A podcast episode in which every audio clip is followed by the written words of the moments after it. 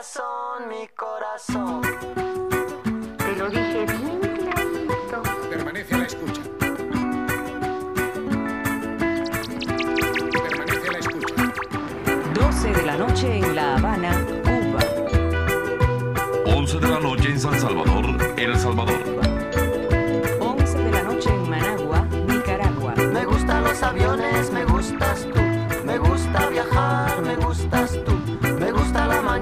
Olá a todos, eu sou o Derek do podcast Vias Abertas da América Latina. Bem-vindo de volta para você que já nos ouviu. Bem-vindo a você que nunca nos ouviu, mas eu já adianto que é um péssimo episódio para você começar a nos ouvir, tá certo? Porque esse episódio aqui é o episódio zero. Então, basicamente, nós três, os idealizadores do, do Abertas, o Derek, o Matheus e o Daniel, sentamos e conversamos sobre qualquer coisa, simplesmente com a finalidade da gente se apresentar e da gente nos conhecer entre nós também, né? É, a gente preferiu lançar o episódio da Venezuela antes para poder pegar essa maré de notícias, né? Esse assunto tá em alta, tá na boca de todo mundo, né? Mas o plano inicial era a gente começar o podcast com um episódio assim, um episódio como esse, sem compromisso político, né? Sem ter algo regrado pra gente simplesmente poder apresentar as nossas ideias e as nossas pessoas, né? Então, obviamente, esse não é um episódio sério, muito pelo contrário.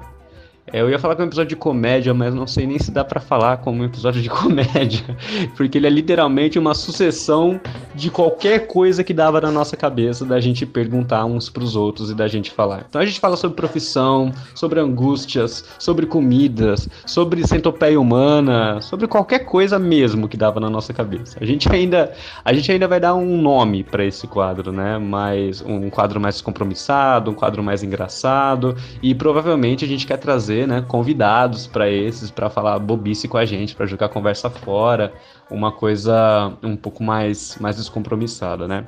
É, a frequência com que a gente vai fazer isso é incerta. Se de 3 em 3 episódios, de 4 em 4 episódios, a gente não sabe, né? Mas eu espero que vocês gostem dessa nossa proposta, mas se não gostarem, a gente já, vai, já, já imagina porque, a gente já sabe por que vocês não vão gostar, mas... Fiquem tranquilos que nos próximos episódios a gente vai continuar com a nossa programação de assuntos políticos referentes à América Latina, tá bom? Uh, é isso. Fiquem agora com nós, sem pauta, sem referência, sem compromisso, sem vergonha na cara. É uma coisa leve, uma coisa light, suave, ou não, né? Não ouça com familiares próximos. e é isso. Obrigado por ouvir.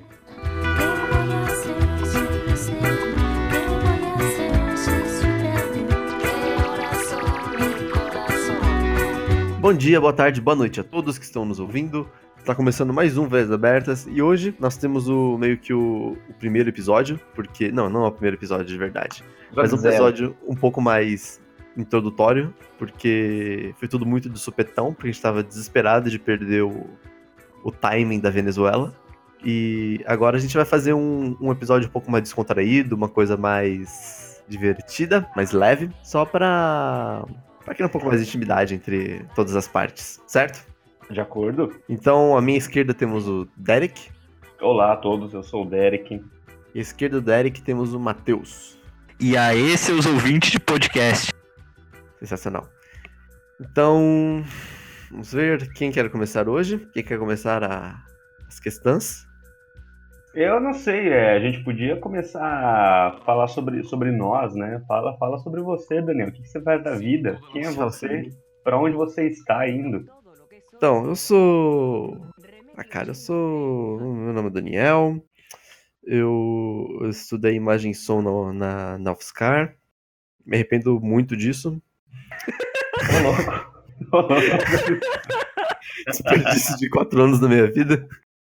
Calma, calma. Você ficou vendo calma. filme, né? Você ficou vendo filme os quatro anos, você podia ter visto em casa. Não, cara, eu não fiquei vendo filme. Se ficasse vendo filme, teria sido produtivo, mas não. não, não, mas agora você tá fazendo algo legal, não tá? É, não, eu tô. O problema é que eu não sei. Não, é legal, é divertido, eu gosto do, do que eu tô fazendo agora. Só fico desesperado porque, tipo, eu tô num, num estágio não remunerado e eu não sei como é que se eu, se eu vou conseguir um estágio remunerado ou um trabalho remunerado, alguma coisa. Não sei se eu vou conseguir ganhar dinheiro depois. Eu vou ver. Eu vou conseguir pagar minhas contas? Eu não sei. Acho que conseguir um trabalho remunerado tá bem difícil mesmo. Muito difícil. O negócio é apostar no jogo do bicho. Grande jogo do bicho. Eu também, eu tô, eu tô começando a confiar em Trambique, viu? Eu acho que, que funciona isso aí. Ah, então, eu, eu não sei, eu, às vezes eu fico pensando, vender droga vale a pena? Eu não sei. Aqui, Nesse momento que a gente entende que, não sei, Uber é uma opção, talvez, sabe? A gente vai. Não, não, Precarizar. melhor vender droga, cara. é Melhor Uber sou contra. Você pode o quê? Você pode ter um Uber, ao invés de oferecer choquito, você oferece droga. Sim, porque eu vou precisar cheirar muito para conseguir fazer umas corridas boas e, e conseguir ganhar bastante dinheiro, ter uma, uma renda é, é, boa. E aí eu aproveito que. Cara, inventa, inventa o Uber, o Uber de droga, tá ligado? Tipo assim. Já existe. Nossa, não acredito que já existe. Eu não tenho Só não- número disso. Só não tem, eu acho que eles só não divulgam com esse nome. Sim, Não, é e, e legal que 3 minutos de bagulho, a gente com certeza já foi desmonetizado de qualquer coisa possível. o Uber de, de, de droga chama 99. não, é. É uma parada meio rap, né? Porque. É o rap, porque o rap que a galera vai lá, compra coisa no mercado e leva Então, sua eu, eu- ó, informação aqui. Eu tenho um colega, onde eu tô estudando agora, que ele faz entrega no rap. E aí Ah. ele disse que tem, uma, ele, é, tem umas coisas que eles não sabem o que é. Eles só sabem. Tem que entregar de tal lugar pra tal pessoa. E aí vai numa caixa fechada. Caralho, mano. Ou seja, no Capão Redondo, faz conta que você tem que entregar um inseticida no Capão Redondo. Alguém pediu um inseticida no rap? Ai, caralho. Vai, ô, ô, ô, então fala aí, Matheus, quem é você, de onde você veio, pra onde você vai? Ok. Você já trabalhou entregando. Não, eu não, é o colega. Mas eu trabalhei em coisas piores. É, Oi, eu sou Matheus, mas muita gente me chama de Fernandes, porque Matheus é um nome extremamente comum eh, na minha faixa etária. Sempre estudei com muitos Matheus. Eh, e, ao contrário do Daniel, que desperdiçou quatro anos da vida, eu desperdicei só um e meio. Eu estudei com. Eu estudei com o Daniel na imagem som, só que eu vazei depois de um ano e meio, mais ou menos. E aí Que depois rápido, disso. Rápido. Ah, não foi tão rápido, um ano e meio. De quatro, não sei. E aí. Você esperou repetir pela segunda vez alguma matéria, né? E aí vazou. Não, pior, que- pior que não. Pior que eu só repeti uma matéria que o professor não foi tão firmeza e me re- deu desistência. Porque eu, no semestre que eu saí, foi aquela época do impeachment, Dilma, Temer, Uhum. e aí entrou numa puta greve. E eu parei de ir na greve. Tipo, o semestre acabou quando, Daniel? Setembro, outubro? Nossa. Por aí, eu acho. É, então, eu parei de ir em julho. E aí teve Foi- uma, ma- Pode falar, pode falar. teve uma matéria que eu fiquei com 90% de presença, parando de ir em julho. É, documentário, que eu nem lembro qual que era, o professor que dava na aula. Nossa, documentário, achei que fosse o reaça, mas tudo bem. E o resto eu falei com os professores, ô, não vou poder mais ir, eu posso entregar os trabalhos, e eles foram firmeza. Tirando um. eu. Aí, aí depois disso eu me afundei em aventuras esse mar da vida. Por exemplo, eu fui trabalhar, primeiro emprego do jovem, né? Jovem, 19 anos. Vai fazer o quê? Primeiro emprego CLT? Telemarketing. Foi tipo, foi tipo telemarketing, era atendimento. Eu Aham. atendia dentista. Dentista mesmo, não era pessoal pra marcar, eu atendia o dentista. Denti- É. Como você entendia dentro? Ah, você tinha que falar. Pô, eu um Inteiro problema aqui com meu paciente, você pode me ajudar? Ah, eu falava, remove tudo. Remove os dentes e já era. É, Tem um manualzinho assim pra explicar pra vocês. não, Tem uma cara escuta no da meio o que eu faço? eu, eu era terceirizado da Teleperformance pra Interodonto, né? Aí você atendia com aquele, todo aquele robótico. Bom dia, Interodonto, com quem eu falo? E aí, é, os dentistas eram pra verificar, tipo, o paciente pediu pra fazer tal coisa. Se esse paciente tinha direito a fazer tal coisa, é, os dentistas também ganham, né, de acordo com o procedimento. Aí tinha de vez em quando falar quanto ele ganhou esse mês, essas coisas. E aí sempre tinha uns cornos. Tinha um dentista e todo mundo já conhecia, que ele me ligou do tipo que eu fiz o treinamento que era com alguém do lado, no primeiro dia que eu tava sem ninguém, o desgraçado me liga. Tipo assim, tem um extrato, que nem tem um banco. Você vê tudo que você gastou, tem um extrato lá dos caras, vê tudo que eles ganhou num mês. O dentista normal, vamos lá, se ele trabalha cinco dias por semana, ele faz oito procedimentos cada dia, 40, num mês, 160. O cara queria que lesse todos os procedimentos que ele fez e os valores. Aí, aí a gente falava, mas senhor, você pode acessar online. Não, que eu quero, gosto de alguém confirmando. Não, eu tô sem secretária, faz aí pra mim, por favor. Não, e o da hora é que, tipo, é, tem um bagulho, esqueci o nome, mas quase todo lugar de telemarketing tem isso. Tempo de atendimento, que se você demora muito de atendimento, é muito rápido. Tem uma média adequada e ele desconta sua nota, entre aspas. E aí o tempo de atendimento com esse cara ia no teto. Aí sempre pediam, tipo, se podia desligar só pra não dar tanto tempo. Olha só. Porém, Caralho. Porém, esse emprego ainda foi melhor que o meu segundo emprego. Porque eu saí do desse aí, porque eu recebi uma oferta para ganhar mais, tese que era melhor. Tese. Eu fui trabalhar num programa de rádio como operador. Tem um detalhe. Programa de rádio gospel. Nossa, amigo. Eu queria registrar que eu não sou gospel. Eu Nada, não sou gospel. Muito pelo contrário.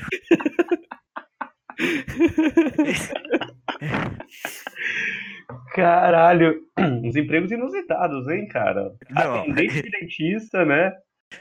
E operador de rádio gospel, você é louco. Não.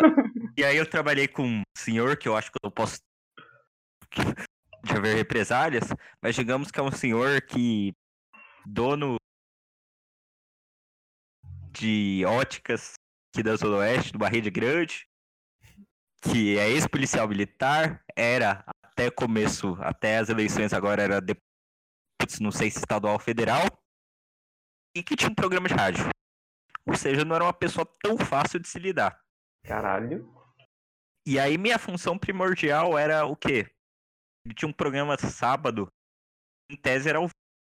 Eu fiquei três meses lá, eu acho que duas vezes só foi ao vivo. E chegava, então, gravava ao longo da semana. E aí eu tinha que montar um monstro, tipo, pra fazer que mais ou menos tivesse o tempo que seria o ao vivo. Aí escolhia a música, menor ou maior, dava um fade na música, se precisava tal música, cortar. Eu fazia um Frankenstein. E Ah. aí era pra ter quatro horas em tese. Aí eu faz- fazia ter quatro horas, chegava no sábado, que era pra ser o ao vivo, eu fazia um streaming daquilo, fingindo que era ao vivo. tipo. É. Le- lembrando, programa de rádio gospel, tá? Só pra Arambique dos infernos, mano. que nem. Hoje é segunda, né? Dia 4. ah, que a gente tá gravando aqui. Se o programa fosse no sábado agora, sábado é dia 9. Ele chegava pra gravar hoje e falava: Bom dia! Hoje aqui no sábado, dia 9. Aí ele fazia três. Fazia três takes. Nesse sábado ensolarado. Nesse sábado nublado. Nesse sábado com tempo bom pra ficar em casa, ouvindo aqui. Nossa, mano. E eu me sentia muito mal por estar fazendo essa mentira. Mas aí, Voando com isso. mas aí, tipo, o salário não era ruim, era seis horas. Eu fui ficando, fui ficando. Aprendi música gospel mais do, mais do que eu queria até. Eu, eu descobri que tem um artigo da Wikipédia, os 100 melhores álbuns gospel da música brasileira. Sei lá como foi feita a classificação. E eu fui ouvindo, né, pra tentar colocar umas músicas. Tem umas até, tipo, musicalmente, instrumentalmente. Tem uma banda, acho que é Banda Resgate. Daorinha. Aí, só que aí estava dando tempo no meus. Minha experiência, né? Acabar meus três meses. E um dia eu fiz uma cagadinha. Talvez não fui eu exatamente. Talvez foi os computadores. Nunca saberei. O negócio é que eu fui começar a fazer o técnico que eu tô fazendo, que é na Berrine. E esse meu trabalho era em Alphaville. Não sei se vocês têm noção, mas é um pouco distante. Vocês estão me ouvindo? Sim, Tô, sim. tô ouvindo, tô ouvindo. Ah, tá. Beleza. Aí eu entro no técnico às 7 horas. Só que Alphaville é um trânsito dos infernos. Eu tinha que sair pelo menos umas 16, umas 4 pra chegar às 7 Alphavi em, na Berrine dar chabu nenhum. Aí eu ia embora às 4 horas, beleza. Estava lá, 3h55. O cara não apareceu no dia todo. Falei, ah, legal o computador, né? Eram dois computadores. Funcionava um pra pau, o outro. Que? Um Os para o dois- quê? Caso um computador desse pau, o Ah, tá. outro salvava. Se os dois Entendi. desse pau. Aí, beleza. Justamente faltava 5 minutos. Não vai aparecer. Desliguei os computadores. Faltava? Cinco apareceu. minutos? Faltava 5 minutos pra eu ir embora. Entendi. Falei, ah, desligar, né? Aí um bendito me apareceu. Só que assim, eu ia embora 4 horas, não eu estava disponível pra começar uma gravação 4 horas. Porque se começar 4 horas, vai acabar às 5 e tal. O Daniel achou o link Caralho. dos álbuns. É, eu ia É. falar isso, tem que colocar no, na descrição do, do podcast Colocar, os claro. 100 melhores álbuns gospel, né? eu acho que o nosso podcast tá aqui pra isso. Ele vai informação. Isso, Beleza. informação. Aí eu falei, pô, mas então, eu tenho que ir pro meu técnico. Ele falou, não, eu te levo de carro até está. Tá bom, né? O quê? Vamos gravar. E aí, como eu já tava atrasado, já tava indo embora, eu já tinha desligado dois computadores e um demorava muito pra ligar, eu liguei só um. E aí, Lady Murphy. Gravou lá o bagulho, tinha as ondas bonitinho. Dava play, não saía som. Nossa. Porra, é. Aí eu fui ver se era computador, fui tentando ver em casa, sabia resolver, chamei o TI, que era chato pra caralho, ninguém conseguiu resolver. E aí no outro dia eu fiquei, fui, falei o ocorrido, fiquei extremamente puto. Por quê? Porque o cara ficou bravo, obviamente, e ele saiu sem. E aí, tipo, já era uma sexta, eu acho, eu tinha que enviar o programa o pro sábado. Ele saiu do mini estúdio sem falar comigo. Ah. Porque na real. Eu trabalhava no programa, mas não era uma rádio. Eu trabalhava na sede administrativa das óticas que o cara tinha. E ne- nessa sede tinha mini estúdio. Uhum. Aí ele saiu do mini estúdio. Nada. Já era sexta, tinha que enviar o programa. E eu fiquei, ah, o que eu faço? O arquivo não tá pegando. E agora? Aí mandaram eu fazer um. um- aí foi um Frankenstein nível.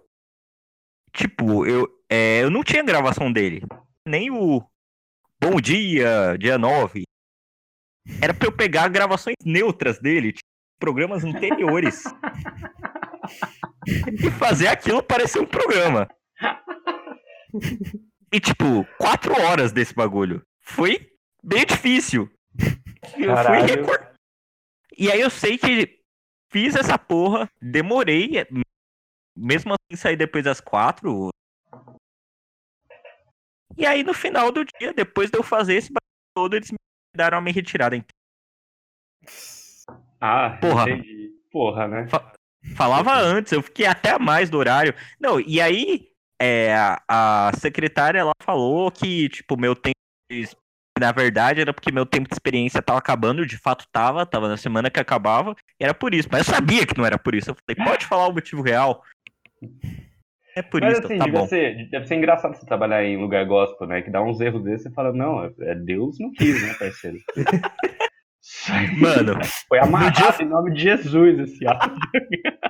no dia eu fiquei tão puto que eu pensei em colocar o gemidão no meio das músicas. Porque as músicas estavam salvas lá, pré-salvas. Então eu falei, mano, colocar o gemidão aqui aos 3h22 da música, o cara não vai ouvir 3h22. Vai chegar já da transmissão, tá lá. Então você que acredita comigo, ah! Eu não sei imitar o gemidão. Tá? Eu tava esperando você imitar o gemidão, porra. Também tô em casa, Porra, tá? Tem, tem família. tudo bem, tudo bem, eu entendo perfeitamente. E aí foi isso. Só que eu vou passar a bola pro Derek porque eu já tô falando demais. Mas basicamente, eu fui dar aula, mas sem registro. E aí depois eu trabalhei na CPTM. Só que se eu falar da CPTM eu vou demorar muito. Porque se vocês soubessem o que acontece na CPTM, Caralho, ficariam, ficariam enojados. deu enojado. E agora eu tô terminando meu técnico e pra onde eu vou? Também é uma boa questão. Porra, pessoas vividas, hein? Vai lá, Débora. Tá louco. Ah, deixa eu ver. Eu sou uma pessoa muito controversa. Eu comecei a minha vida sendo artista, né? Porque é assim que a gente começa a vida. E eu me formei em teatro, olha só que beleza, né? Eu me formei em teatro, fiz aquela bobagem de ir para São Paulo achando que eu ia virar artista, né? Que as pessoas fazem isso. Aí, normalmente você chega em São Paulo, aí você fala, vou, vou passar num teste de um grupo de teatro, né? E eu realmente passei num teste de um grupo de teatro, que era até um grupo de teatro conhecidinho em São Paulo, né?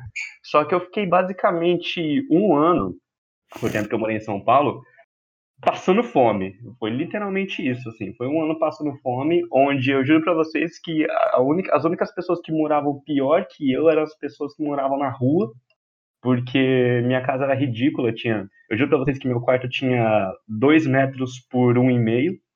Eu não tô exagerando. É, E era uma pensão com 50 pessoas, assim, então eu comi bosta nesse tempo. E aí, vendo essa situação de merda da minha vida, eu tive a grande ideia de torná-la pior ainda e fui estudar ciências sociais. E- eu falei, já sei, eu vou fazer ciências sociais. E, e aí eu consegui entrar na UFSCar e tal. Nossas histórias, né? São assim, vão parar na UFSCar. E fi- fiz dois anos de curso de ciências sociais, e aí acontece que nesse ano a tal da crise me pegou, uma crise chamada filho. E aí eu tive. Que sucessão de decisões! e aí eu tive que dar uma trancadinha por questões financeiras. E agora eu trabalho. Nossa, é muito legal esse trabalho que eu tô fazendo agora. Eu trabalho com dívidas de empresários. Olha que interessante. Mas, mas pera, se você fez teatro e sociais, como você trabalha com dívidas de empresário? Não é meio que. Como eu vim parar aqui, senhor? É, contratar um contador. Ah, que economia, administração, não, não. Quero, quero que sociais e teatro. Aquele cara ali com DRT, chama ele. É, não, na verdade eu tava aqui passando as minhas férias, entregando currículo em tudo quanto é lugar, e aí a minha maravilhosa mãe conseguiu um emprego neste local. Minha mãe, minha mãe está em outro nível da sociedade, né? Ela é formada em direito, então ela, ela passa fome, mas com um diploma mais legal, né? E, e aí ela não estava dando certo da, faz- fazer o, o ofício de advocacia. Eu não sei se as pessoas estão cientes, mas hoje em dia advogados e médicos eles ficam transitando entre múltiplas empresas assim para fazer o, o salário deles, né? Não é mais assim, ah, me formei e vou ganhar 50 mil por mês, né? Isso não existe mais. Então ela conseguiu um emprego nessa empresa, né? E falou, ah, estou precisando de um, de um assistente. Mentira, ela falou secretário na minha cara, assim, né? Mas, mas vou colocar assistente aqui. E, e ela falou, preciso de alguém para ligar para esses burguês aqui e, e marcar um agendamento para eles. E aí a empresa faz tipo assim, mano. A gente pega o, a dívida com imposto de renda dos, dos empresários, né? E a gente reduz a dívida. Olha que maravilha. Vai passar uma sirene aqui do lado, parceiro. Vocês falaram de droga? Olha o que acontece. A Bin tá, tá ouvindo tudo. A, a ambulância passou aqui dentro de casa agora. E ó, aí a gente, a gente liga para os caras falando. E é realmente isso, a gente consegue reduzir em 40% a dívida dos caras, faz um parcelamento do caralho, assim, os, os, os, tanto os, os burguesão devendo milhões na Receita Federal, quanto os burguesinhos que acham que, que são ricos porque estão andando de Citroën, também ficam muito, muito felizes com esse trabalho, né? E eu fico um pouco triste de ver a realidade financeira das pessoas perto de mim, assim, a pessoa tem, ah, ai, nossa, nem vi, fiz uma dívida de 300 mil reais, Fala, ok, Opa! Beleza, é, foi bem assim, ah, tal, mas a minha vida é essa, e agora eu sou um podcaster, olha só, eu cheguei, no limbo da internet, onde eu, eu, eu me recusei a virar youtuber, porque eu acho que é muita humilhação. e falei, eu vou no podcast que pelo menos o meu rosto fique escondido por um tempinho ainda, né? Então, basicamente, é isso a minha história. E eu já vou emendar numa coisa muito, muito legal aqui. Eu gosto de conhecer as pessoas por, por coisas estranhas que as pessoas gostam. Eu quero, eu quero que vocês falem para mim um, um, um alimento muito estranho e muito nojento. Sempre vocês falam com alguém, a pessoa fala, "Ah", e que só que vocês amam e vocês adoram e vocês comem onde quer que seja, enfim. Olha, não é muito nojento. Mas já trataram como se fosse a coisa mais nojenta de- da história. Lula. Eu amo Lula. Eu E também. Não, não, não do PT. Oi? Não o do PT, né? Sei lá, o cara deu uma mordida no dedo do Lula. assim, sei lá. Mas Lula não é nojento, não, poxa. É... Então, é porque. É, agora que ele tá na prisão, eu não sei quão nojento tá ou não. A situação tá precária, né? tá precário. Porra, Daniel. As coisas Não, pra falar. coisa, Daniel, Tu tinha que falar Lula. sei Então, é porque assim. É porque eu não consegui pensar em outra coisa. É porque a a história com o Lula é mais ou menos o seguinte.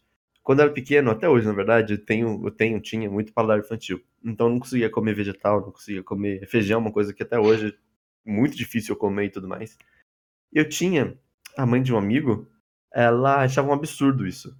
E aí, quando ela descobriu que comia Lula, eu falava, olha isso, ele come Lula e não come feijão pro, pro, pro filho dela. Como se fosse uma coisa, ó, meu Deus do céu. É, é isso. Pô, não, a gente tá esperando, sei lá, uma buchada de bode, assim, tá ligado? Uma, uma Olha, assim, comi buchada de cara. Eu- pi- pior que, eu acho que eu também não tenho nada tão nojento. É, Ai, gente, eu, é que- louco. Eu queria registrar, é, eu acho que é mais interessante até do que minha resposta. Eu já vi o Daniel dormir comendo. O cara tava comendo um macarrão, tava lá de boa, né? De repente, fui da cozinha, voltei, o cara tava dormindo, com o prato na frente, assim. Quase meteu a cara no prato, não chegou. Ai, eu lembro disso. Porra. Deu sono aqui, dormi comendo. Porque eu lembro que tinha um contexto muito bom pra isso, mas eu não lembro qual que era. Mas fala, Matheus, uma comida nojenta que você curte pra caramba. Cara, eu acho que a coisa mais. Antes eu conseguiria responder numa boa batata frita com sorvete, mas agora virou hype, mainstream. As Eu- pessoas. eu não acho isso raro. Porra. Eu lembro. Pior que eu lembro de como eu comecei a gostar disso. No Disney Channel, Zapping Zone, um apresentador falou que era bom há muito tempo, mas há muito tempo, 2010 no mínimo. Aí eu falei, vamos ver. E eu peguei sorvete em casa mesmo, batata frita em casa, comi e falei, ô, da hora. E eu comecei a comer batata frita do Mac com sorvete e tal. E aí todo mundo achava mui- muito estranho. Mas aí, a- é, recentemente, eu acho que foi o quem? O BK, o Bobs, o próprio Mac, que fez um bagulho assim. Tinha um. É, popularizou, popularizou agora. Aí, além disso, eu ia falar, eu prefiro miojo cru que feito. Mas, pera, você pega o miojo cru, joga o tempero? Não, você pega o miojo cru e come, que nem um salgadinho. Já comi muito isso. Ah, não, é gostoso, mas eu não, tipo, não, não, não pego ele, assim, eu pego um pacotão de miojo e como inteiro cru, assim, eu jogo um pouco na panela, faço de conta que tô fazendo ali um macarrãozinho, né? Mas eu acho que eu vou ganhar essa competição aqui de todo mundo, Eu lembrei de mais separei um bagulho muito nojento que eu gosto, tá ligado? Fala você, depois eu lembrei, porque eu lembrei de uma coisa mais nojenta. Puta que pariu. Mano, eu gosto. Eu gosto, assim, de verdade. Eu, eu fui crescido a comer fígado, ponto, cru. Porra! Como cru? Eu- Seu pai Eu- colocou você de castigo? Foi o quê? Ó, olha só. Minha, minha família é árabe, tá? A gente tem uns costumes alimentares um pouco diferentes, assim, né? E uma coisa que sempre tinha na casa da minha avó, que tem em muitas famílias árabes, é o, o costume do petisco, né? Então, você faz o, o- você tem a alimentação na hora do almoço e na hora, na hora da janta, mas entre um e outro você fica comendo várias coisas. Então, tipo, é nozes, as frutas secas e etc, né? E quando minha avó ia, por exemplo, fazer um, um fígado, né? Ela comprava basicamente o dobro do que ela iria fazer, porque um pouco ela ia um pouco enquanto ela estava fazendo o alimento, ela temperava para poder ser comido cru enquanto as coisas estavam feitas. Então ela tacava um salzinho, uma cebolinha, parará, parará, colocava na tabuazinha e passava servindo para todo mundo. E eu até hoje me dá água na boca de estar no fígado com minha vovó. Essa frase é tão mal feita. Hannibal Lecter curtiu. o fígado cru da minha vovó. Até um hoje me dá água na boca de lembrar do fígado cru da minha avó. Caralho. É, não, acho que você ganhou essa. Cara, pior que minha família, minha família é- nordestina, bem nordestina, assim, eles são do Ceará. Daniel falou de buchada de bode, eu já comi todas essas paradas. Mas nenhuma eu curto, buchada de bode, minha, é, o pessoal faz frango assim, minha avó come os pés, comia, né? Agora ela não pode mais, mas comia os pés do frango. Comia Minha avó, todas ela, quando, quando coloca leitão na mesa, assim, de Natal, ela só coloca se tiver a cabeça junta do leitão com a maçã na boca, assim, um bagulho bem. Não, é, bem É, é, eu, tenho, eu tenho um tio que ele é chacreiro, ele é de Mairim, que mora e vive de chácara, e ele, no Natal que foi lá, ele matou o porco um dia, do outro dia, foi o porco desse jeitinho aí. É isso. Mas, Caralho. mas eu nunca comi lula, eu nunca comi frutos do mar, eu acho. Como assim, Nenhum. cara? Só camarão. Eu gosto de Porra. camarão. Mas sempre Porra, que não, eu frutos vejo. do mar, eu sou, eu sou. Camarão é a barata do mar, né? A gente faz conta Então. que come barata, a gente come que eu vejo a galera falando isso, eu tenho nojo. Mas aí É, vem o camarão, então. Mas é, uma, mas é uma delícia. Eu adoro todo tipo de fruto do mar, assim. Só não sei, umas coisas muito nojentas, assim, sei lá. Tem gente que come esse lance dessas lula aí, e eles comem com a tinta da lula. Não sei se vocês estão ligados. Puta que pariu. É, mano, é um bagulho meio louco mesmo. Eu lembro do. Do, do Old Boy que o cara come lá, o- a lula viva. Nossa, esse filme é, é Esse louco. filme é muito bom. Aquela cena é pesada, cara. né? Tô- Esse filme só tem cena pesada, né? Só tem cena pesada. Você lembra do contexto da primeira vez eu assisti esse filme, Daniel? Lembro. Conta o contexto aí. Daniel, você que, né, que tem esse filme, era você, né? Eu, eu mesmo. Então o Daniel tem esse filme, né? Ah, só pra registrar, eu e o Daniel morava junto. Só pra- Ah, depois da dormida no macarrão, a gente conseguiu entender isso. Não, é, podia ter ido no BK, o Daniel dormiu no BK, mas. É, então, a gente mo- morou no junto. drive-thru. Ah, vai. Já, já dormiu bastante no, no Subway. Isso é verdade. Isso é verdade. Caralho. Mas- velho. Aí. eh, Ah, tá. Aí, um belo dia, né? A família foi ficar. Era perto. Eu faço aniversário no mesmo dia, mesmo dia que minha irmã, e perto dessa data, minha família foi lá, onde a gente morava em São Carlos. Aí. eh, o pessoal começou a olhar os DVDs e tal, falou, vamos assistir alguma coisa. Escolheram o Old Boy. A primeira vez que eu vi Old Boy foi com meu pai. Legal, hein, cara. Programão. Eu, eu não sabia onde enfiar a cara. Tipo, eu queria assistir o filme, porque eu tava interessado. Queria ir embora. É, cara, é muito pesado. Eu assisti com meus pais, mas eu sabia o que eu tava esperando. Porra.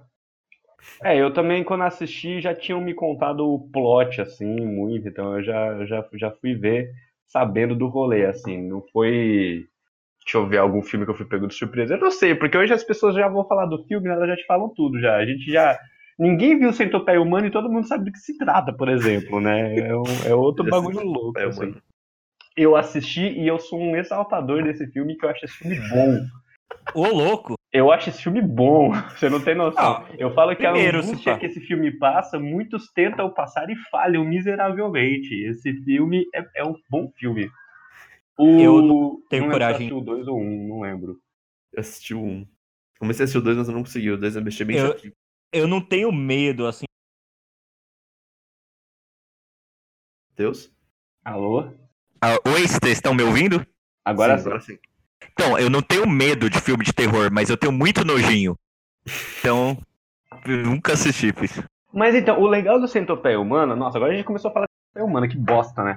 É, o legal do Centopeia Humana é que ele não, não mostra as coisas nojentas. É tipo, é, é tudo os caras interpretando ali. Então, tipo, ai, ai, o cara vai comer o cocô do outro, mas não mostra, é, tipo assim, aquela coisa do cocô na boca. Não, é só os caras fazendo cara de pânico, aquela música tensa e não sei o que e tal. Achei isso muito da hora, tá ligado? E aquele final que, que né, tem, tem três na centopeia e dois morrem e o cara fica ali. Mano, é muito da hora, na boa, assim. Eu apoio, eu apoio. Eu, vamos fazer centopeias humanas. Não, não, não vamos, não vamos. O, da frente come fígado cru, tá ligado? Da- Ah, só porque você quer ser o da frente. Eu quero ser o da frente. Daniel, você já sabe uma pergunta? É, deixa eu. Não sei, cara. Eu questiona... Faça aí. questionamento moral, hein? Ixi. É duas opções. Vocês vão escolher o que você prefere. Você preferia ser pego transando ou se masturbando? Eu acho que eu já fui os dois, assim. Então, eu. Caralho, bicho. O, o, tra- o transando foi, foi mais vergonhoso porque não tem como ser, né? Fingir, né? Não tem como nada. Estava literalmente a, a pessoa em cima de mim e a, e a irmã dela na porta, assim. Então. E a irmã era mais velha, assim. Foi, enfim, foi, foi bem vergonhoso. Uma coisa bem traumática, assim. E o engraçado é que ela foi contar pro namorado dela depois. O namorado dela era super parça, meu, né? E ela contou me dando um fumo, assim, não sei o que, eu peguei isso. E ele vira pra mim e fala, eu só quero saber uma coisa, que posição você estava? Aí, tipo, aí já era, tá ligado? Não tinha mais bronca, porque ela já ficou puta com ele, já, e-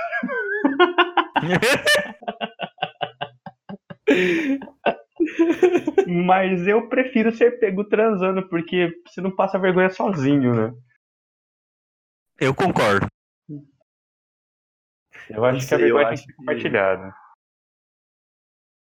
É verdade, eu tava pensando que se você se pego se masturbando, é, não, não gasta vergonha à toa com outras pessoas, sabe? Mas é bom você ficar sozinho passando aquela vergonha. Não, é. Não, porque, tipo, pelo menos é uma pessoa só que tá se, se humilhando naquele momento, sabe? Não, mas duas, eu, três, sei lá quanto. mas eu acharia pior eu sozinho, porque, tipo assim, sei lá, você tá em qualquer cômodo no seu quarto. Eu suponho que a pessoa, após presenciar a pessoa que te pegou no flagra, não vai ficar no mesmo cômodo que você, vai embora. Aí se, se eu ficasse no quarto, eu ia falar, puta, e agora pra eu sair? Eu, eu estando com alguém, pelo menos eu, tipo, ou voltava porque eu tava fazendo, ou ficava com aquela pessoa no cômodo. Mas Quando, Se eu- quando eu acho que eu, que eu fui pego e masturbando, porque eu não tenho essa certeza, porque nunca mais foi falado sobre o assunto, o que tinha acontecido é que eu morava com um cara e, e ele chegou com, tipo, um- umas quatro visitas, assim, tá ligado? E a nossa, a nossa casa tinha quatro cômodos, assim, banheiro, cozinha, um quarto que era onde eu morava e a sala que era o quarto dele, o quarto dele ao mesmo tempo, né? Então não, não tinha, não tinha opção. Eu estava, eu estava na sala, chegou todo mundo na sala, aí, né, fiz aquele, aquele Matrix assim, muito louco pra disfarçar. E já era, o rolê continuou dali, assim, e aí, beleza, vamos lá, vamos, ouvir uma música, jogar um RPG e pronto, né? Então ah, foi, foi mais humilhante do que se eles tivessem, sei lá, te dado uma foto e postado no Instagram, tá ligado? Mano, um colega meu, vou citar o nome devido à história, disse que o quê? Um belo dia, vocês estão me ouvindo? Tô ouvindo? Ele estava lá, né, no ato, e aí estava lá ele e a namorada dele, aí a casa deles tem uma mulher que trabalha lá, não sei se pode ser considerada empregada, ela limpa as coisas. E ela foi perguntar sobre uma coisa onde guardava. Ela entrou no quarto, Ah, eles estavam lá. Aí disse que o quê? Ela falou: Oh, onde guarda tal coisa? Aí ele respondeu. Aí ele, Não. aí ele respondeu e ela saiu do quarto naturalmente. Fala, não teve redação nenhuma Caralho, sobre o que estava mano. acontecendo. É Entrou- isso, É né? muita frieza, é muita frieza de ambos, inclusive. Entrou, perguntou, ah tá, vou lá guardar. É, tá ali mesmo, né? Já. Nada. Tudo fudeu com a foda, já. É, não, já- mas ele continuou, Não pode perder a tipo, viagem. É. Eu não sei, eu não perguntei esse detalhe. Caralho. Herói, um guerreirinho esse cara. Um guerreirinho. Vai, Daniel. Muda, muda de assunto aí, Daniel. Vai, Daniel, pergunta Pelo algo. amor de Deus. Eu não sei o que perguntar. Eu, Fala, eu, eu lá, um- tava pensando, aí vocês falam uma coisa, eu começo a prestar atenção na conversa de vocês. TDAH, gente. Eu ia falar pra você falar um fato curioso aí, sabe? Um fato curioso. Joga, joga na roda aí um, um fato. Um, um fato político, Ah. econômico, social. Tá. Fato curioso. Essa o Matheus conhece.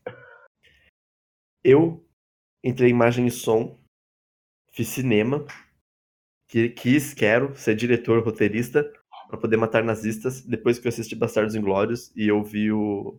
E aquela cena maravilhosa do Hitler morrendo. Caralho. Tipo assim, você decidiu ser, ser, ser cineasta quando você viu o Hitler morrendo no Bastardos Inglórios. Sim, exatamente. Legal. Inclu- inclusive, essa provavelmente foi a primeira frase que eu ouvi da boca do Daniel. Eu, eu- eu- tenho quase certeza que eu não, não conhecia. Tava na aula e a professora, acho que foi a Luciana, perguntou: Ah, por que vocês estão aqui? E eu acho que você falou essa frase praticamente exata. Eu acho que sim. Eu acho que escolher a profissão pra matar nazista tá certo. Não, e, e o legal dessa. O Daniel foi outro dia, não foi na mesa, mas bem no começo. Daniel tem algumas tatuagens, né? Uma dessas tatuagens é do Viagem à Lua, do, do Melier. Já, já sabe o que eu vou falar, né, Daniel? Sei. Aí, numa das primeiras aulas, o professor passou isso, e o Daniel, que tem essa tatuagem, já tinha na época, virou: Professor, mas você não acha que os filmes dele talvez é um pouco ingênuos? E o professor descascou o Daniel. A aula acabou. Ficou 50 minutos o professor puto com o Daniel. E o Daniel tem uma tatuagem do filme que ele tava falando. A gente ficou falando, porra, você devia ter tirado a camiseta da aula. O Daniel tentando se defender. Não, eu gosto do filme, eu não quis, eu não quis falar mal. O professor ficou pistol. que você- Demais. Demais. Caralho. E você, Matheus, por que diabo você foi fazer cinema e som? Ou sei lá, virar atendente de dentista, no que te motivou essas coisas? Olha, o que me motivou é difícil. Eu não sei nem se tem uma resposta. Mas eu acho que o que me levou foi não saber o que fazer, coisa que até hoje eu não sei. Porque, tipo, eu tava no, no ano, né, no colegial, no último ano do ensino médio, e eu falei, cara, e agora? Tem que fazer algo foda. Aí eu tava pensando, tipo, jornalismo, psicologia na época e o próprio audiovisual. Aí eu falei, ah. Não, eu lembro que. Vocês estão me ouvindo, né? Sim. Tá tudo muito silêncio, eu fico suspeito. Ah, que eu tava, né, no colegial, tinha um menino que fazia. é, na minha sala que fazia audiovisual no ETEC. No METEC. Tinha ele e mais um que falavam que ia fazer audiovisual no sistema. E não tinha ninguém que, tipo, queria fazer jornalismo. E aí eu falei, eu acabei sendo bem influenciado por isso, lembro eu. E eu lembro que na época pareciam tempos prósperos, tinha. Mas não tinha acabado, mas estava em evidência aquela lei do audiovisual tal, que. Agora eu não lembro a porcentagem exata de programas da TV fechada, preci- Das cotas. É, isso. E aí eu acabei sendo influenciado. Mas. É, Interessante. Mas, tipo, meu foco o que me levou ao audiovisual sempre foi videoclipe. Tipo, eu sempre fui viciado em videoclipe. Videoclipe. Cara, se eu É, eu já trabalhei com audiovisual, olha só. Que coisa Hum, incrível. Só de já fiz, atuação. já fiz- não, eu já fiz muito pelo contrário. Eu trabalhei mais ficando primeiro no boom, né? Porque é isso que a gente faz quando a gente começa a trampar com essas coisas, a gente fica segurando boom até Vai, o Boom! adormecer. E só que a gente, eu trabalhava numa uma incubadora de projetos. Então, basicamente, você chegava nessa empresa e falava, vai, eu quero fazer videoclipes. E aí a gente te dava toda a estrutura de equipamento para você poder fazer um videoclipe. Tirávamos uma minúscula porcentagem, assim, era realmente não era, não era nada abusivo. E a gente fazia, ficava trabalhando com essa equipe até a coisa engrenar. Porém, nada engrenou e a empresa faliu, obviamente, né? Então, essa empresa era composta de, de, de basicamente duas, três pessoas, que era eu, o cara principal da empresa e outra, e todo mundo fazia tudo. Então eu fazia captura de som, eu fazia edição, eu fazia efeitos, eu fazia é o figurante quando não tinha mais para ninguém fazer, eu fazia absolutamente tudo. Só que o meu auge de decepção nessa área foi quando vieram gravar, não sei se vocês sabem, aqui em Ribeirão Preto é uma, é uma cidade muito muito requisitada na, no sentido de cinema, né? Então, vira e mexe estão fazendo um é? longa-metragem Não, em Ribeirão é. Preto. Eu- Ainda é, ainda Kaiser. é. Ainda. Então, não- o Kaiser não especificamente, mas Ribeirão Preto em si mesmo virou uma, uma um ponto de, de cinema, principalmente o, o cinema amador, né? Há um tempo atrás estavam gravando um, um filme aqui que, que o filme se passava em Copacabana e ninguém tava entendendo por que diabos estavam filmando aqui essa forma de filme. Porra, não tem É. praia aí. Não Fizeram um tem filme. Copacabana Não, sem praia. Mas eu juro pra você que se você vir aqui e passar por certas avenidas, você fala, mano, só tá faltando uma praia aqui depois desse quarteirão, porque tem umas palmeiras na avenida, tem, tem gente de, de biquíni, assim, então, assim, é meio, meio estranho. Califórnia brasileira. Mas, aí, é, Califórnia brasileira, parceiro. E aí, eu fui, fui trabalhar num longa-metragem que chama Benji, inclusive, ele, ele deve existir, deve, deve ter ido pra alguns concursos aí. É, não deve ter ganhado nenhum, porque era muito horrível. E eu fui trabalhar como um, um- o, o cara do boom. Era, era essa a minha função. Eu era o cara do boom. E aí era, era uns contratos muito loucos, porque era tipo assim, não, vamos fazer esse contrato aqui, 5 horas de trabalho por dia. Esse aí no dia eram 13 horas de trabalho. E aí eu comecei a ficar putaço com isso, até que chegou num dia, não, vamos gravar em tal local, porque a gente vai dormir nesse local. Era tipo uma chácara, assim, numa cidadezinha bem pequena. O filme eles passavam antigamente, então a gente teve que ficar. A produção, não eu, obviamente, né? A produção teve que ficar sapeando numa cidadezinhas aqui em volta pra ver onde tinha os cenários que a gente queria, né? A gente queria uma porra de uma escola vitoriana do caralho a quatro, né? A gente conseguiu achar numa cidadezinha aqui perto e a gente foi lá. Éramos pra ficar três dias lá, ficamos seis. E, e eu já, eu juro pra vocês que eu chorava no banho, porque eu só queria ir embora, porque eu não aguentava mais comer mal, dormir mal e levantar mal. Na- no meu quarto, eu juro pra vocês, tinham seis pessoas no quarto, dessas seis pessoas, cinco roncavam, a outra era eu. A E você ganhou. Você ganhou algo a mais por isso ou não? eu não ganhei nada a mais, muito pelo. Nada a mais eu ganhei. Eu ganhava, ah, não, porque hoje a gente vai trabalhar um dia a mais, toma aqui mais 50 conto aí, né? Então, era basicamente isso. E aí eu me frustrei muito, e aí eu taquei tudo pro alto e falei, foda-se essa merda, eu nunca mais vou trabalhar com filme na minha vida e do caralho a quatro. E aí eu, eu me identifiquei muito com você, Matheus. Falar, ah, eu larguei dessas porra e fui dar aula, porque eu realmente larguei dessas porra e fui dar aula, fui dar aula de, de inglês e tal. E É, eu também, foi de inglês. Porque, olha, essa vida de, de cinema só dá certo se você é o diretor, porque ninguém tem a pachorra de falar pra você que você tá fazendo merda. Ou, o diretor do filme, ele não fazia, ele não fazia uma porra do storyboard, tá ligado? Ele chegava na hora e falava, ah, eu acho que a gente tem que fazer desse jeito. Aí você estruturava toda aquela porra, aquela, Pera, aquela pera, pera, merda. Ah, O diretor do filme era o Luciano Huck? Ó ó essa voz, mano. o diretor do filme. Ô, ô, meu, vamos, vamos fazer um negócio aqui. Você entra no carro, aí a gente vai dar um pin-up no seu carro, colocar uma pipoqueira no porta-malas do seu carro, né?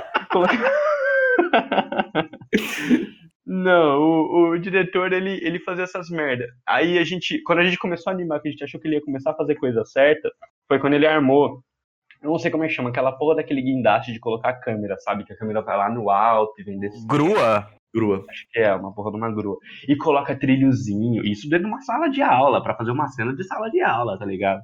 Coloca essa porra dessa grua, coloca um trilhozinho.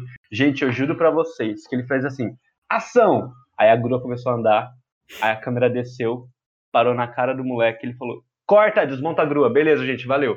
E aí, tipo, a gente olhou um pra cara do outro assim, e falou, mano, isso tá acontecendo mesmo. A gente, a gente, a gente tá passando por isso mesmo, assim, porque ninguém acreditava que a gente tava fazendo isso.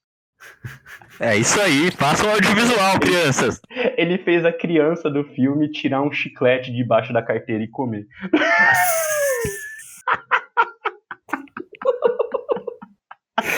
Cadê o conselho tutelar, cara? Não Chama o existia conselho tutelar. Não, ele, ele. Nossa, as crianças sofreram. Tinha uma cena de, de umas crianças brigando. Aí ele falou pra, pra criança que fazia o papel de malvado, tipo, era o Draco Malfoy, assim, do, do filme, né?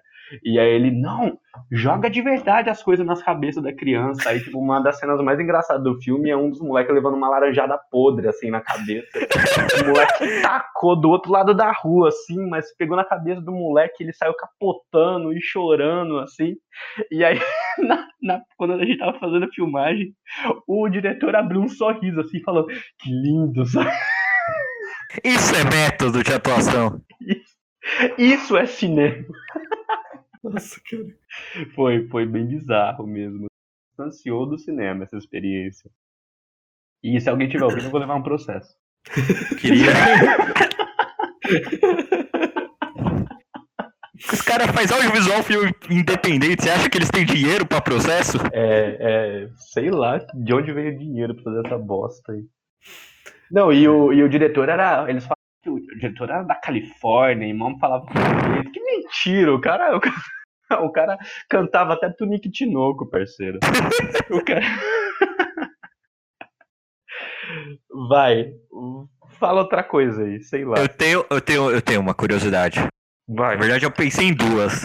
É, uma é que por um tempo eu quase fui jogador de futebol. Eu sou ex-quase jogador de futebol. Caralho, mas tipo assim, Não. de verdade, assim, profissionalmente. Não, de verdade não, juvenil. Não que eu jogue bem hoje. Eu jogava melhor aos 13 anos que hoje, com toda certeza. Caralho. Porque basicamente tem o fato que eu quase não cresci dos meus 13 anos pra cá, eu tenho praticamente a mesma altura. Tem esse fato. Acho que dos meus 13 anos pra cá eu cresci 6 centímetros ao todo. Caralho. É. E. E aí eu jogava benzinho pra uma pessoa de 13 anos.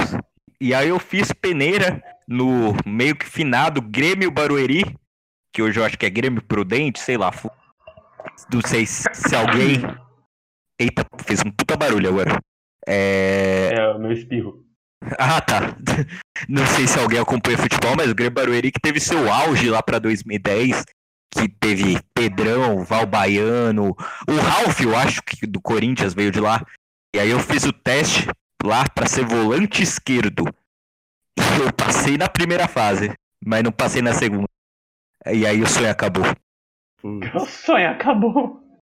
Caralho, hein, gente? Eu acho que todo mundo tem uma história de, de, ter, de ter tido vontade de ser jogador de futebol, nem que for por um breve período da vida, assim. Eu acho que isso é muito forte pra gente aqui, aqui no Brasil. Sei lá por quê, é cultural, né?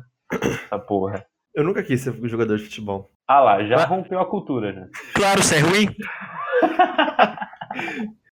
Pior que, nossa, cara, eu já. Eu era zagueiro. Eu já arretei um maluco e ele me deu um soco na cara. Não, eu já me envolvi em muita briga. Essa eu acho que eu nunca falei nem pra você, Daniel. Quando eu era menor mesmo, uns 9 anos, tem um campinho aqui no fim da rua. Aí, é, fui com o moleque que eu conhecia, fomos jogar lá, beleza. E aí a gente ganhou o jogo, era dos moleques um pouco mais velho. E os moleques um pouco mais velhos quiseram tudo bater na gente. A gente, a gente correu o bairro inteiro. Saiu, saiu. A gente saiu correndo, eu nem sei mais onde eu tava. Aí desistiram. Porra, não, eu jogava num, num time de futebol que tinha que. É aqueles famosos casos de ex-jogador de futebol que não chegou à fama, ficou idoso e abriu um campinho de futebol pra fingir que as pessoas iriam ficar profissionais do futebol, né? Ué, o técnico do meu futsal era exatamente esse caso. Não, é só isso que acontece. Os caras, velho, ah, porque eu jogava futebol na minha época. Vai ver o cara, sei lá, né? Era o reserva de não sei, da quem, não sei de quem. E aí ele jogava, joguei seis meses nesse local, comecei a ficar bom, etc. Nossa, mano, comprei até caneleira, tá ligado? E só que quando eu entrei em férias, eu fiquei com muita preguiça de voltar. E eu não voltei até hoje. Eu tinha uns 14 anos, eu acho, assim. E era muito legal, porque tinha uma mensalidade tipo dois reais, porque era pra, pra Ô, galera um louco. pouco mais pobre e tal. Mas, né, não, não dava em nada, obviamente. Não, é o cara da onde eu fazia futsal, né? Embora a peneira que eu tenha feito foi pra campo, que eu fazia era futsal aqui. Ah, o cara era ex-jogador de São Paulo, acho que era Rafael o nome dele. Aí ele tinha, ele levava com ele uma foto dele com o elenco do São Paulo, tá? De, sei lá, de 80, 90 e pouco. Ele tava lá no elenco. ele. Ele tava no elenco. Mas eu nunca achei um registro. Na época eu lembro de ter pesquisado. Nunca achei um registro de jogo dele. Nunca. Mas a foto dele com o elenco tava lá. Pergunta pra ele, fala, ah, não me dá aí o, o ano e, a- e o jogo que você jogou, um que você ganhou aí pra eu ver e tal. Não, é que os caras. Você sabe que rolava muito né, desses, desses Miguel, né? Cês- cês- eu esqueci o nome do cara, mas vocês já ouviram falar da história do amigo do Renato Gaúcho? Não. Era um cara, eu esqueci o nome dele. Vai, vai sair até um filme, se já não saiu desse caso. O cara era amigo do Renato Gaúcho, de fato, e o cara não jogava bola. O que ele fazia? Ele saía nas nights, tirava foto com o Renato Gaúcho, tirava foto com outros jogadores e celebridades da época. e aí é, chegava nos clubes, ô, eu sou aquele cara, jogo com o Renato Gaúcho e tal. E aí ele sempre se lesionava nos treinos. Sempre se lesionava, tipo, com três dias de treino, uma semana. E aí ele rodou por vários clubes grandes do Brasil sem ter jogado uma partida. Ganhando. Caralho, mano, é o trambiqueiro do futebol. Eu nem sabia que isso era possível. Te- Não, é muito possível. Tem até uma história que eu, eu tenho que lembrar direito das histórias. De um cara, tem o George Weah, que é o único da Libéria. O cara é a presidente da Libéria atualmente. Que ele é o único jogador da Libéria, a, o único jogador do continente africano a receber melhor do mundo. E aí, nos anos 90 isso. Aí diz que no nos anos 90, começo dos anos 2000, né, não tinha tanto acesso à internet. Teve um maluco, Gil, que era filho do George Weah, e ligou nos times da Inglaterra falando: "Ah, eu sou filho do George Weah, queria oportunidade para um teste". E aí um clube que é no médio porte da Inglaterra aceitou. E aí chegando lá, o cara jogava mal pra caralho, o cara fazia direito. Aí os caras do time falou, ô mano, o maluco pode até ser filho do George Weah, mas joga não. Porque parece que ele tinha uma semelhança física. Mas aí, né, Lady Murphy novamente. Parece que, tipo, teve uma onda de lesão no time. E aí o maluco teve que jogar o jogo. E aí ele quase fez um gol até, porém ele jogou mal pra caralho. Saiu notícia em todos os jornais da Inglaterra na época. Filho de George Weah, decepciona, tal. Aí saiu tanta notícia que o George Weah, de verdade, lá na Libéria, falou: Que porra é essa? Teu filho nenhum na Inglaterra, não? E aí ligou lá no time: Ô, teu filho aí não. Aí os caras mandaram o cara embora. Nossa, mano, que cara, que cara de pau. Eu fico, eu fico com inveja dessas caras de pau, assim, que os, que os caras têm, mano. Pra, pra gente encerrar, porque. Porque senão vai ficar muito longo e a gente não tá falando de nada. Sim. Não, não tem porquê Deixa a eu- gente ficar aqui. fazer uma última pergunta aqui. Perguntar aqui. É. O que, que vocês já quiseram fazer da vida de vocês? Mas como assim? Tipo assim, de seguir profissão, você está É. falando? Hum, que complicado. Eu acho que, assim, quando eu, eu- quando eu entrei na, na- nas sociais, né, minha grande vontade foi seguir uma, uma carreira acadêmica, né? Então, fazer pesquisas e etc. Mas conforme a gente vai ficando na academia, a gente vê que é um grupo muito seleto de pessoas que faz esse tipo de coisa, que coincidentemente ficam lambendo os professores, orientadores desde o primeiro dia de aula, né? E coincidentemente são pessoas que têm uma renda muito boa para se manter dentro da universidade sem ganhar salário, né, e tal. E aí eu fui meio que me decepcionando com isso. No momento, minha grande vontade da vida é sobreviver ao capitalismo. assim. Então, eu tenho uma grande vontade de me alimentar bem e estar bem por enquanto. E eu vou, eu vou superar. Ótima resposta. Maravilhosa. Mano, eu lembro que a primeira coisa que eu quis ser quando criança era veterinário. Basicamente porque eu gostava de bichinhos. Veterinário. É. Porque eu gostava de bichinho e já era. Aí eu fui crescendo e vim vendo que não era preciso somente gostar de bichinho para ser veterinário. É, você tem que gostar, tipo, que você tem que gostar de fazer um parto de cavalo, por exemplo. É, então, e eu, eu não teria tamanho af... Aí eu fiquei. Aí eu fiquei a maioria do tempo, tipo, minha adolescência toda, sem querer ser nada, mas sem querer ser nada, tipo, não quero ser nada. Sem pensar a respeito. E aí, quando eu pensei a respeito, que eu queria fazer jornalismo audiovisual, tipo, porque eu gostava de escrever. E eu acabei optando pro audiovisual por, sei lá, queria escrever histórias, então eu entrei querendo roteiro. E aí desiludi novamente. E hoje, sei lá, eu quero. Eu tenho vontade de dar aula. Ou dar aula de inglês, ou dar aula pra crianças, tipo, pedagogia e tal. Gosto, me dou bem com criança. Ou jornalismo mesmo, alguma coisa com isso. Mas no momento. pergunta pra vocês. Quero fazer uma pergunta pra vocês. É possível viver escrevendo roteiro? Porque vocês dois falaram sobre isso, sobre escrever roteiro. E eu quero saber se isso é um mercado existente, se existe essa profissão, se pessoas no Brasil ganham a vida fazendo roteiro sem ser roteiristas da, da Globo fazendo roteiro de novela todo ano, por exemplo.